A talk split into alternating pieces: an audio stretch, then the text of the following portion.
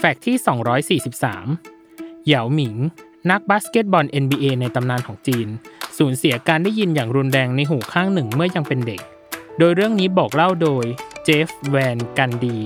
โค้ชของทีม Houston Rockets ผู้จำไม่ได้เลยว่าหูข้างไหนของเหยาที่สูญเสียการได้ยิน ซึ่งในการแข่งขันครั้งหนึ่ง ที่โค้ชต้องการให้ทีมป้องกันตัวจากการบุกของฝ่ายตรงข้าม ด้วยการบอกให้เหยาเลี้ยงลูกให้ต่ำๆเข้าไว้ เพื่อให้อีกฝ่ายแย่งลูกได้ยากขึ้น แต่เมื่อโค้ชตะโกนไป เขากลับโบกมือและบอกว่าไม่ได้ยินเสียงที่โค้ชพูด โค้ชจึงเรียกเหยาเข้าข้างสนาม ให้คอมตัวลงต่ำและบอกถึงวิธีการเล่นใหม่ แต่เขากลับบอกว่าไม่ได้ยิน